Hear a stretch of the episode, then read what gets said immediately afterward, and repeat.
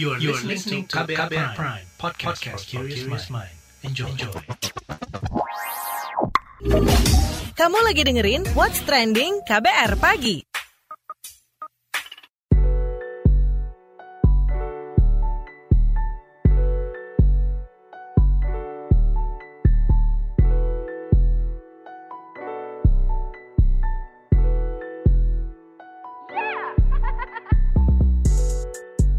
KBR Pagi, siaran pagi radio paling update. Selamat pagi, apa kabar Anda hari ini? Ketemu lagi dengan saya Don Brady di What's Trending KBR Pagi pastinya di hari Senin 18 Oktober 2021. Pertengahan bulan, dompet udah mulai kosong, gajian masih lama.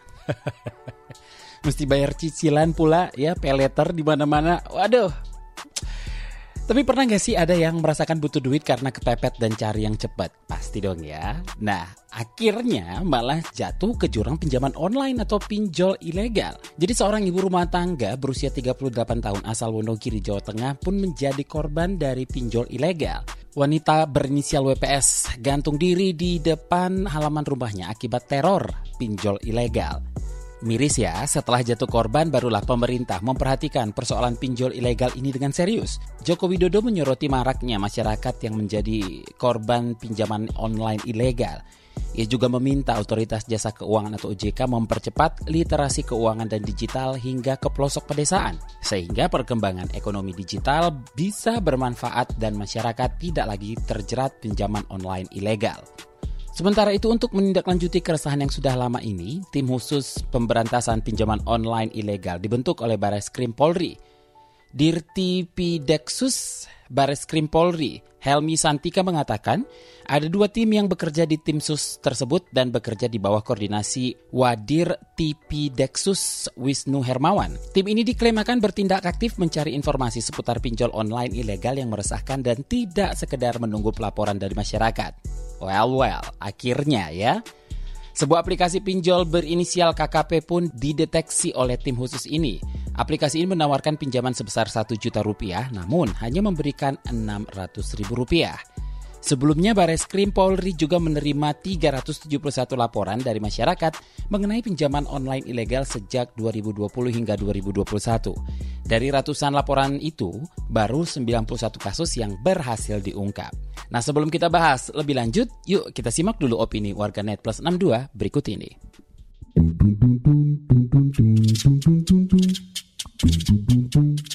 Pertama, akun @minaria underscore cn karena kegagalan pemerintah Ed Jokowi dalam mewujudkan kesejahteraan rakyat terpaksa terjerat pinjol. Sialnya tak hanya sulit membayar karena usaha macet, penagihannya pun beragam teror yang tak manusiawi. Ke akun @satrio damarseti, parah ini orang lain yang terdaftar di kontak peminjam kena teror juga. Orang pinjol telepon saya sampai tiga kali, mengganggu banget. Kalau akun @alfian alawa harus presiden dulu yang ngomong baru semua menteri bergerak. Sudah banyak yang jadi korban. Coba dari dulu lebih melindungi masyarakatnya. Kalau akun @dalia0227, ya lebih baik terlambat daripada tidak sama sekali. Ke akun @di1119, tolong kasih daftar pinjaman online yang sudah terdaftar di OJK. Jadi masyarakat tahu mana pinjaman online yang sudah terdaftar. Ini bisa dijawab kok. Kunjungi situs OJK ya. Terakhir akun @aiiptu, perlindungan terhadap terhadap masyarakat belum kuat karena kehadiran perusahaan pinjol baru diatur berdasarkan peraturan OJK nomor 77 tahun 2016.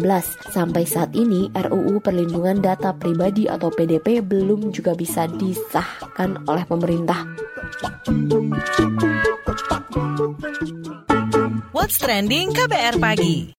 Masih di What's Trending KBR Pagi kita lanjutkan obrolan kita pagi ini tak cukup sekedar literasi dan janji penegakan hukum pinjol ilegal.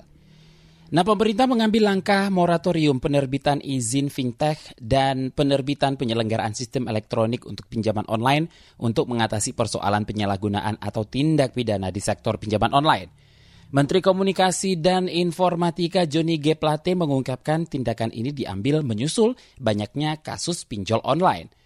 Menkominfo juga menambahkan kepolisian negara Republik Indonesia juga akan mengambil langkah-langkah tegas di lapangan berupa penahanan, penindakan, dan proses hukum yang tegas terhadap semua tindak pidana pinjaman.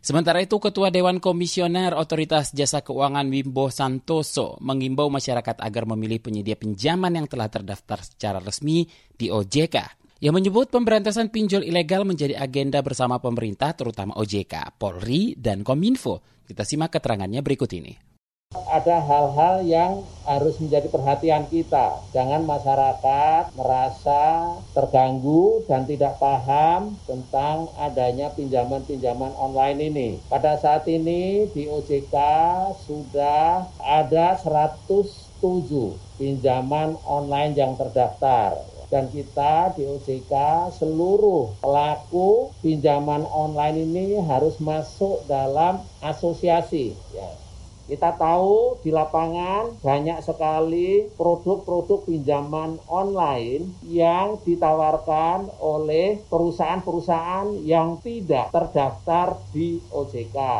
Kalau ini tidak terdaftar, eksesnya kami lihat banyak sekali laporan masyarakat bahwa suku bunganya tinggi dan juga penagihannya melanggar kaidah, melanggaran aturan, melanggar etika. Nah ini semua tantangan kita bersama. Kalau itu tidak terdaftar maka harus ditutup. Dan kami himbau kepada masyarakat agar kalau minta pinjaman pilihlah yang terdaftar di OJK daftarnya ada di website Nah ini tinggal bagaimana yang tidak terdaftar ini ada efek jerah agar ada sanksinya dan diproses secara hukum. Ini akan dilakukan kita bersama. Kita bersama Kapolri, Menterian Kominfo, Gubernur Bank Indonesia, dan juga Menteri UMKM telah mempunyai perjanjian bersama, surat pesan bersama, kesepakatan bersama untuk memberantas semua pinjol-pinjol yang ilegal dan ini bekerja sama ini di antaranya harus ditutup platformnya dan juga diproses secara hukum. Baik bentuknya apa pun, mau koperasi, mau payment,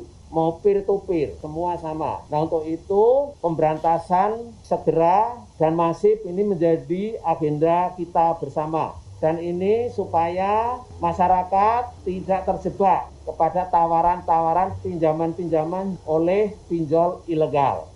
Nah, Asosiasi Fintech Pendanaan Bersama Indonesia AFPI mengklaim terus memberikan literasi kepada masyarakat untuk menghindari pinjaman daring pinjol yang tidak terdaftar di OJK. Kepada KBR, Sekjen AFPI Sunu Widiatmoko memastikan fintech yang terdaftar sebagai anggota AFPI menjalankan jasa mereka dengan aturan kode etik yang ketat.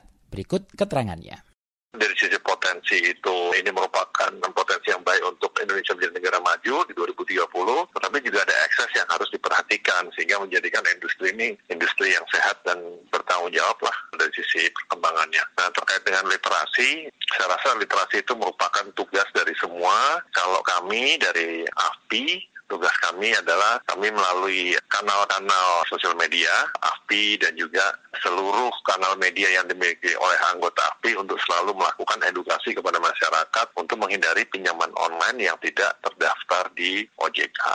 Karena dia ini kan karena ilegal dia tidak harus tunduk kepada mana pun kan. Yang menjadi anggota AFPI atau agen penagihan yang anggota AFPI, satu mereka harus bersertifikasi. Kemudian mereka harus tunduk kepada aturan kode etik dari AFPI kalau ada pelanggaran ya tentu saja mereka akan dikeluarkan, mereka akan kita blacklist. Praktek-praktek yang tidak etis ya, dari cara nagih yang kasar, di luar jam, membentak, menyebarkan foto, ngambil kontak dan segala macam itu hal-hal yang dilakukan oleh fintech yang ilegal gitu.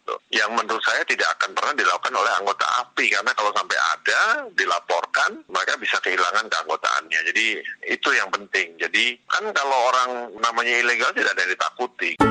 What's trending KBR pagi? Newsbeat.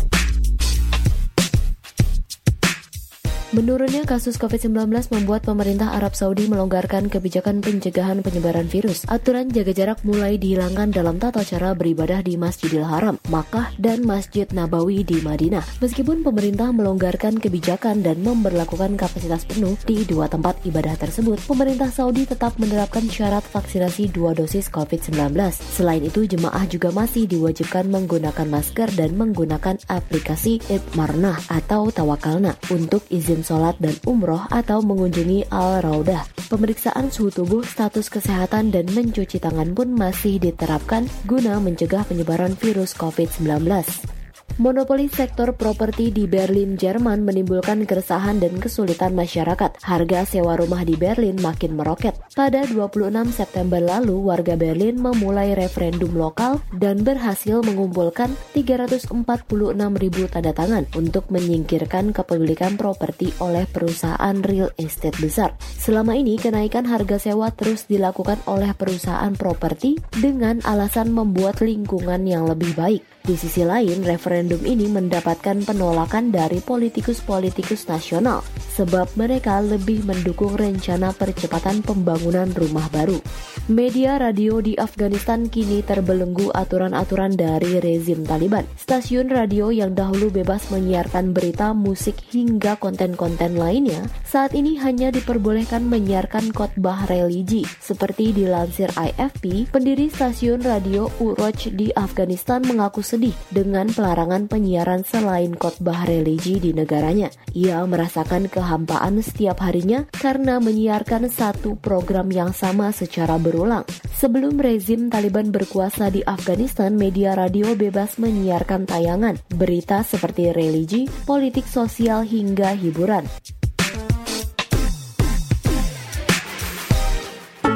What's Trending KBR Pagi. Masih bersama saya Don Brady, kita lanjutkan obrolan kita pagi ini. Cukupkah upaya pemberantasan pinjaman online ilegal yang dilakukan pemerintah saat ini? Seperti apa pula penindakan hukum bagi oknum pinjol ilegal? Apa landasan hukum untuk menjerat dan membuat mereka jerah? Langsung kita bicarakan dengan Direktur Lembaga Bantuan Hukum LPH Jakarta, Arif Maulana. Mas Arif, praktek teror yang dijalankan pinjol ilegal makan korban. Belum lama ini seorang ibu rumah tangga bunuh diri akibat teror. Bagaimana Anda melihat langkah pemberantasan pinjol ilegal yang dilakukan pemerintah dan aparat selama ini? Jadi gini, pinjaman online ini kan sebetulnya sudah berlangsung dari 2016 ya. E, itu minim sekali, bahkan bisa dibilang perlindungan konsumennya itu sangat lemah. Ya ini bukan baru sekarang. Bahkan ketika kita mencoba untuk membuka pos pengaduan di akhir tahun 2018, pengaduan yang masuk itu sampai 3 ribuan. Dan di antara kasus-kasus yang kemudian diadukan LBH Jakarta, ini bukan hanya soal cara penagihan yang melanggar hukum, istilahnya tidak pantas dan masuk kategori cara-cara kejahatan ya, cara-cara pidana ya dengan melanggar hak asasi manusia seperti meneror, fitnah, ancaman, mempermalukan, kekerasan psikis tanpa ampun, bahkan kekerasan seksual gitu kan. Dan hari-hari ini pemerintah itu melakukan tindakan, ya kita harus menyambut baik itu. Tetapi mestinya itu sudah dilakukan dari kemarin-kemarin. Terkait dengan penegakan hukum, kemarin dari aparat kepolisian melakukan penggerbekan terhadap salah satu kantor ya pinjaman online ilegal. Jadi saya kira bukan hanya satu dua kantor pinjaman online yang kemudian digerebek ya, dilakukan proses hukum, ditangkap, ditahan, bahkan kemudian diadili. Tapi berbagai kasus uh, pinjaman online ilegal ini kan banyak sekali. Harusnya itu semua ditindak gitu ya.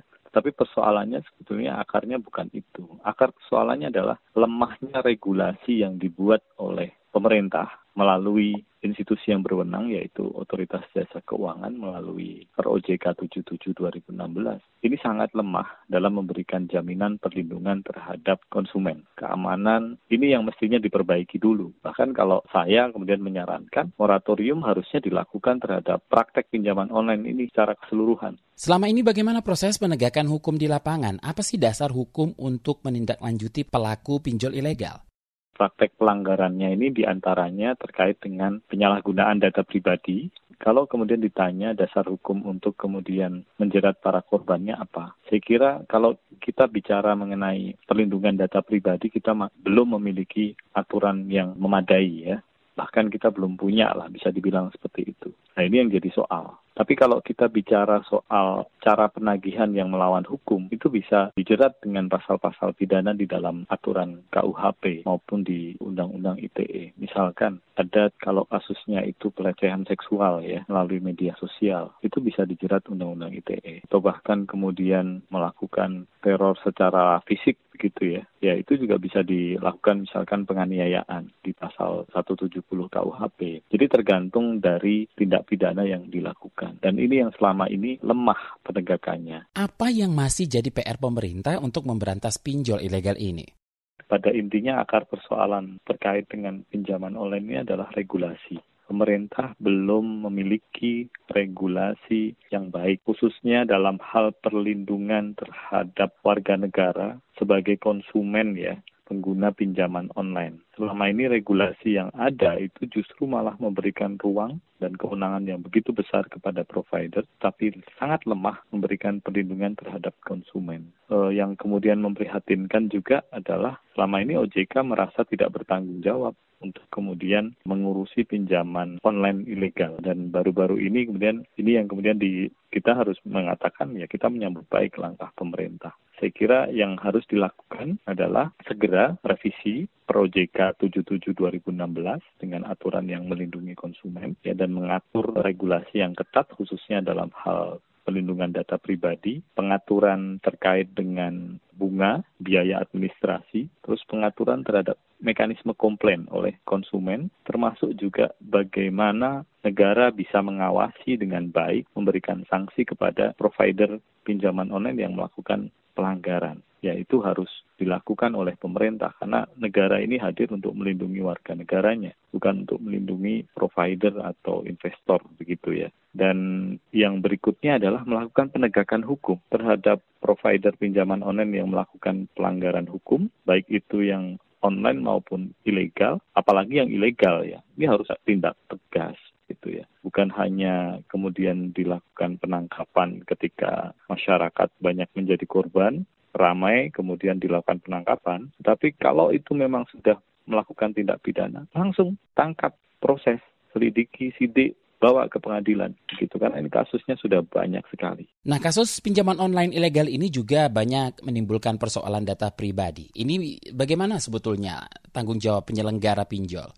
Iya, saya kira gini, sistem kredit gitu ya di bank ketika kita kemudian mengajukan pinjaman. Biasanya kan yang kemudian diminta kontak ya hanya kontak kita dan kontak orang terdekat, misalkan orang tua atau mungkin saudara, begitu kan? Cukup di situ ya. Dan mereka tidak bisa mengakses seluruh kontak kita, misalnya kontak teman-teman di kantor. Nah ini kan kalau kemudian yang terjadi dalam praktek pinjaman online ini, pinjaman online bahkan bisa mengakses semua informasi yang ada di handphone pemilik kreditur begitu ya. Nah ini kan jadi soal. Jadi semuanya bisa diakses. Nah ini yang mestinya kemudian dibatasi. Dan kalau sampai kemudian ada pelanggaran, ya ini mestinya masuk dalam kategori tindak pidana. Sayangnya kita belum punya aturan itu. Prinsipnya sebenarnya adalah bagaimana tujuan dari pinjaman online ini kan sebenarnya memberikan pinjaman yang inklusif kepada masyarakat secara luas dan tentunya memperhatikan keamanan, keselamatan, bahkan privasi dari pengguna pinjaman. Terima kasih Direktur Lembaga Bantuan Hukum atau LBH Jakarta, Arif Maulana.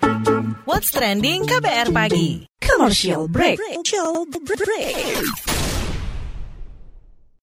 Ada kesedihan, air mata, dan trauma. Namun ada juga gelak tawa, bahagia, dan rasa bangga. Cerita kehidupan manusia adalah perjuangan dan pembelajaran. Pertanyaan dibalik itu secara psikologi, apakah dia punya niat membunuh? Kan belum tentu. Saya kaget ketika ada konflik sesama orang Madura sendiri mengatasnamakan aliran keagamaan. Sejak itu, warga Syiah harus mengungsi sampai sekarang. Untuk kehidupan saya pada waktu itu aja nggak menentu kan. Boro-boro mikirin untuk perpustakaan gitu.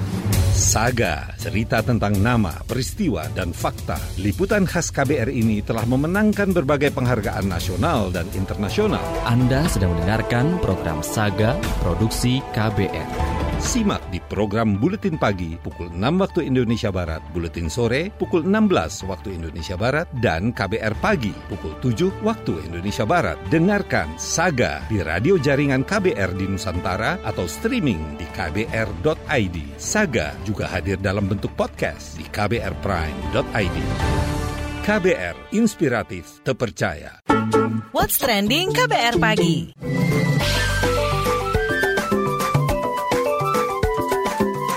WhatsApp Indonesia. WhatsApp Indonesia dimulai dari Tangerang, Banten. Polda Banten melakukan penahanan terhadap Brigadir NP yang merupakan anggota Polresta Tangerang akibat tindakan represifnya. Saat melakukan pengamanan aksi unjuk rasa, Brigadir NP membanting seorang mahasiswa hingga menyebabkan korban kejang. Mahasiswa itu telah mendapat perawatan rumah sakit karena sakit di bagian leher sampai kepala. Penahanan Brigadir NP diungkapkan juru bicara Polda Banten, Sinto Silitonga. NP ditahan di ruangan khusus tahanan Propam Polda Banten. Sinto juga mengklaim NP dikenakan pasal berlapis dalam aturan internal sehingga sanksi yang akan diberikan terhadap NP menjadi lebih berat. Selanjutnya ke Gorontalo. Pengembangan pelabuhan anggrek diprediksi bakal meningkatkan pertanian di Provinsi Gorontalo, khususnya Gorontalo Utara. Ini disampaikan Wakil Ketua DPR Rahmat Gobel. Menurutnya dengan adanya pengembangan pelabuhan internasional, hubungan antara akomodasi dan komoditas pertanian akan lebih mudah. Harga komoditas pertanian dapat didongkrak dengan adanya intensitas kegiatan ekspor di wilayah tersebut. Melansir Antara News, selain sektor pertanian, pelabuhan anggrek juga akan berdampak pada sektor peternakan, perkebunan, dan sektor-sektor lainnya. Pemerintah mesti mendorong aktivitas ekonomi dan membangun akomodasi lainnya guna menunjang sektor-sektor tersebut. Terakhir kita mampir ke Malang, Jawa Timur. Menteri Pariwisata dan Ekonomi Kreatif Sandiaga Salahuddin Uno menginginkan Desa Wisata Sanankerto, Kecamatan Turen, Kabupaten Malang, Jawa Timur meningkatkan kelas pariwisatanya. Dalam siaran pers Kemenparekraf, Desa Wisata Sanankerto dapat mengoptimalkan daya tarik berupa ekonomi bonpring Ekonomi Bonpring merupakan tempat wisata berbentuk telaga di area hutan bambu yang dilengkapi dengan berbagai atraksi seperti sepeda air, perahu, kolam renang, hingga terdapat arboretum atau bambu museum pohon bambu. Sinar matahari yang menyelinap di antara pohon-pohon bambu di pagi hari pun dianggap sebagai daya tarik dan keindahan desa wisata ini. Sandi mengatakan desa wisata Sanankerto mempunyai 115 spesies bambu dan museum pohon bambu terbesar di Indonesia. Selain itu, masih ada wisata seni dan budaya yang dapat dikembangkan seperti musik tradisional dengkrok, cucuk lampah, kesenian kicok lesung, dan tari topeng. Demikian WhatsApp Indonesia hari ini. Demikian KBR pagi hari ini. Jika Anda tertinggal siaran ini, Anda kembali bisa menyimaknya di podcast What's Trending yang ada di Spotify, kbrprime.id, dan di aplikasi mendengarkan podcast lainnya. Don Brady undur diri, besok kita ketemu lagi ya. Stay safe, bye-bye. Terima kasih ya sudah dengerin What's Trending KBR Pagi. KBR Prime, cara asik mendengar berita. KBR Prime, podcast for curious mind.